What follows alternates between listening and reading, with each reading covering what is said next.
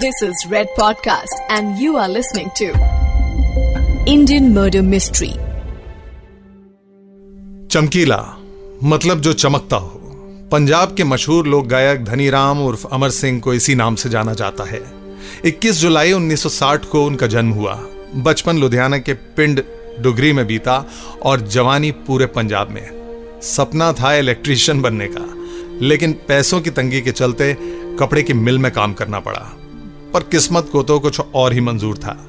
शायद वो जिसकी उम्मीद खुद चमकीले को भी नहीं रही होगी। म्यूजिक का शौक बचपन से था। शौक के चलते हारमोनियम और ढोल की भी सीख ली, लेकिन स्टेज तक आते आते हाथ में तुम भी आ गई। कपड़े की मिल में काम करते करते गाने भी लिखने लगे। ये वो दौर था जब सुरिंदर शिंदा और कुलदीप मानक जैसे सिंगर पंजाबियों के फेवरेट थे और गुरदास मान उसी ट्रैक पर चलने की तैयारी में थे। सुरिंदर शिंदा का कहना है कि चमकीला ने उन्हें ही सबसे पहले अप्रोच किया था। तब चमकीला की उम्र 18 साल की थी। उन्होंने शिंदा के लिए गाने लिखने शुरू कर दिए, जिसका अच्छा खासा रिस्पॉन्स मिला, लेकिन घर का खर्च निकालने में अभी भी दिक्कत आ रही थी। ऐसे में चमकीला ने शिंदा का दामन छोड़ खुद से गाने की सोची और कुछ ही टाइम बाद साथ गाने का मौका भी मिला। उनका अब तक का सफर तो वैसा ही था जैसे शायद हर स्ट्रगलर का होता है, लेकिन एक बार चमकीले ने गाना क्या शुरू किया, उन्होंने पंजाबी गायकी में सभी को पछाड़ के रख दिया। लेकिन आखिर ऐसा क्या खास था इस जवान लड़के में जिसने सुरिंदर शिंदा, कुलदीप मानक और गुरदास मान जैसे स्थापित सिंगर्स को बैकफुट पर ला खड़ा कर दिया। दरअसल लिरिक्स के साथ चमकीले की स्टेज प्रेजेंस भी काफी अलग थी। उनके लिरिक्स में उस दौर के पंजाब की सच्चाई थी। सूबे में बढ़ता हुआ नशा हो या घर में औरतों की मार पिटाई, चमकीला हर बात बेबाकी से अपने गानों के जरिए जाहिर कर दिया करता था। गाते गाते बीच में कमेंट्री करने लगता, कभी एक्स्ट्रा मैरिटल अफेयर्स की बात या फिर गाली गलौज। हर बात ज्यों की त्यों लोगों के सामने रख देता। एक लाइन में कहें तो वो पंजाबियों को आईना दिखाता था, उनके समाज का, उनकी लाइफस्टाइल का, उनमें जाति के रुआब का। तो फिर क्या हुआ जिसकी वजह से चमकीला को अपनी जिंदगी से हाथ धोना पड़ा? बताऊंगा मैं हूं आपके साथ सौरभ, रेड पॉडकास्ट पर, और आप सुन रहे हैं इंडियन मर्डर मिस्ट्री। गानों के लिरिक्स में जैसे कि फिल्मों में आपने देखा या सुना होगा, तेरी माँ दी, तेरी पैंट दी जैसे शब्द चमकीला के गानों में काफी ज्यादा इस्तेमाल होते थे। पर साथ ही वो कटाक्ष करता हुआ कहता था कि बुरा मत मानना, घर में भी तो सब ऐसे ही बोलते हैं। ये सब कहना तब ज्यादा महत्व रखता था जब आप लाइव गा रहे हो। चमकीला के ज्यादातर गाने लाइव स्टेज परफॉर्मेंस के ही हैं। 5 से 6 फुट ऊंची स्टेज सजती थी। चमकीला गाते और सामने बैठे लोग कभी हंसते, कभी नाचते, कभी हो हल्ला मचाते, और कोई शराबी होता सो वो तो उन्हीं से लड़ पड़ता। ये सब चीजें हिस्सा थी चमकीले के अखाड़े का, और इन्हीं अखाड़ों के चलते चमकीला 4 से 5 साल में ही हर पंजाबी के मुंह पर चढ़ गए। आपको अंदाजा होने लगा होगा कि ऐसे सिंगर्स आज के जमाने में भी मौजूद हैं, जिन्होंने शुरुआत तो गाली गलौच वाले गाने गा के की, लेकिन आज तमाम ऐशो आराम हैं। समाज और फिल्म इंडस्ट्री में दिखावे के लिए ही सही, लेकिन इज्जत है, और अब उनके पुराने गानों का जिक्र भी नहीं होता। लेकिन कहते हैं ना कि दुनिया में वही कला याद रखी जाती है जो कि किसी के दिल से निकली हो। उस कला की अपनी आत्मा होती है, और वो आत्मा अपने आप में पवित्र होती है। चमकीला को यह शोहरत मिल रही थी, लेकिन यह कितने वक्त है और कब अचानक खत्म हो जाए, यह किसी को नहीं मालूम था। चमकीला एक फितूर में थे। कामयाबी और उस कामयाबी के साथ आई दौलत, शोहरत ने चमकीला को एक और चीज भी दे दी, घमंड, अहंकार। उन्हें घमंड था अपनी गायकी पर, अपनी फॉलोइंग पर, और वो मानते थे कि वो जो कुछ करते हैं, जो कुछ कहते हैं, सिर्फ वही ठीक है। लेकिन अगर बात चमकीला की हो तो अमरजोत कौर का जिक्र होना बहुत जरूरी हो जाता है। अमरजोत जो हर स्टेज परफॉर्मेंस में चमकीला के साथ नजर आती थी। जोश और स्टेज परफॉर्मेंस में एनर्जी के मामले में अमरजोत चमकीला से कम नहीं थी। पतली और तीखी आवाज वाली अमरजोत का चमकीला से वास्ता सन 1980 में पड़ा। तब तक चमकीला कुछ एक गाने गा चुके थे, लेकिन चमकीला को तलाश थी स्टेज पार्टनर की। सोनिया और मिस ऊषा नाम की गायिका के साथ पहले ही काम कर चुके थे, लेकिन खोज अभी भी जारी थी। एक ऐसी गायिका कि जो चमकीला के तेवरों को मैच कर सके।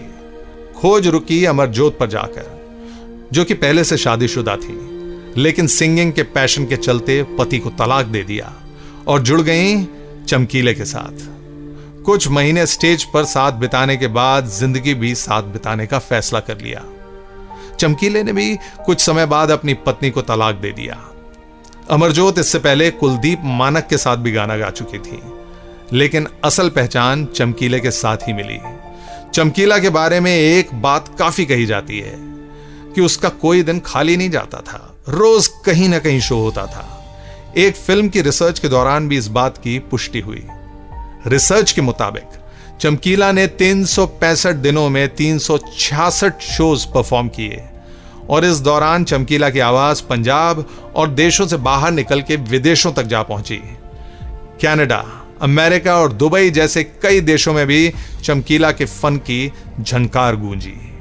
ये एक ऐसा गायक था जो गाते गाते कुछ भी कहने लगता था, ऐसे जैसे कोई अपने दोस्त से ही बात कर रहा हो, बिना किसी झिझक के। आवारा लड़के की बात करता करता बीच में गुरबाणी का जिक्र कर जाता। शादी ब्याह में भी गाता था और 80 के दशक में भी 4,000 से 4,500 रुपए प्रति शो लिया करता था। मिड-80s तक खूब फेमस हो चुका था चमकीला। ये पंजाब में आतंकवाद का दौर था, तनाव का माहौल था। ऑपरेशन ब्लू स्टार के बाद हर तरफ मायूसी पसरी हुई थी। आतंकवादियों और पुलिस के बीच एनकाउंटर्स जारी थे। उन दिनों लोग घर से बाहर नहीं निकलते थे। अखबारों में रोज किसी न किसी की मौत की खबर होती थी। ऐसे समय में चमकीला के अखाड़े में 200 से 300 लोगों का इकट्ठा होना ही एक बहुत बड़ी कामयाबी थी और इसी से मालूम पड़ता है कि वो लोगों के कितने फेवरेट थे। एक और चीज थी जो चमकीला को उसके साथ के सिंगर से एकदम अलग बनाती थी, उसके कंटेम्प्ररी से आगे बढ़ाती थी। वो जातिवाद वाले पंजाब में दलित लोगों के दिल में छाया करते थे। चमकीला एक पिछड़ी जाति से थे, लेकिन फिर भी लोगों ने उनको उनकी कला के लिए बहुत मान बख्शा, सम्मान किया और इसी मान के चलते चमकीला अपने साथ के बहुत सारे सिंगर्स से काफी आगे निकल गए। हालांकि वो अपने गानों में जट्टों का भी खूब जिक्र करते थे। उनके गाने पंजाबी फोक सिंगिंग को ऐसी पहचान देकर गए कि आज भी लोग उन्हें उतने ही चाव से सुनते हैं।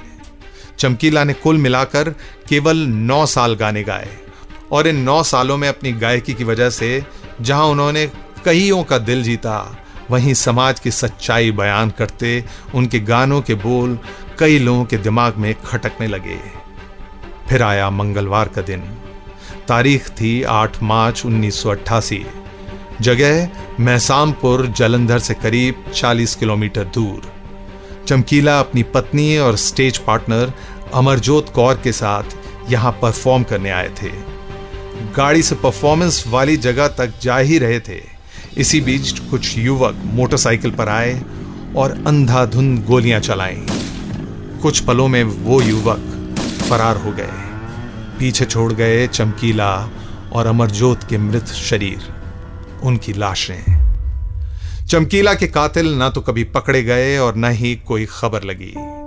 कई अंदेशे लगाए गए, जैसे कि आतंकवादियों ने उनके गानों के बोल की वजह से उन्हें मारा होगा, उनके साथ के प्रतियोगियों ने उन्हें मरवा दिया होगा।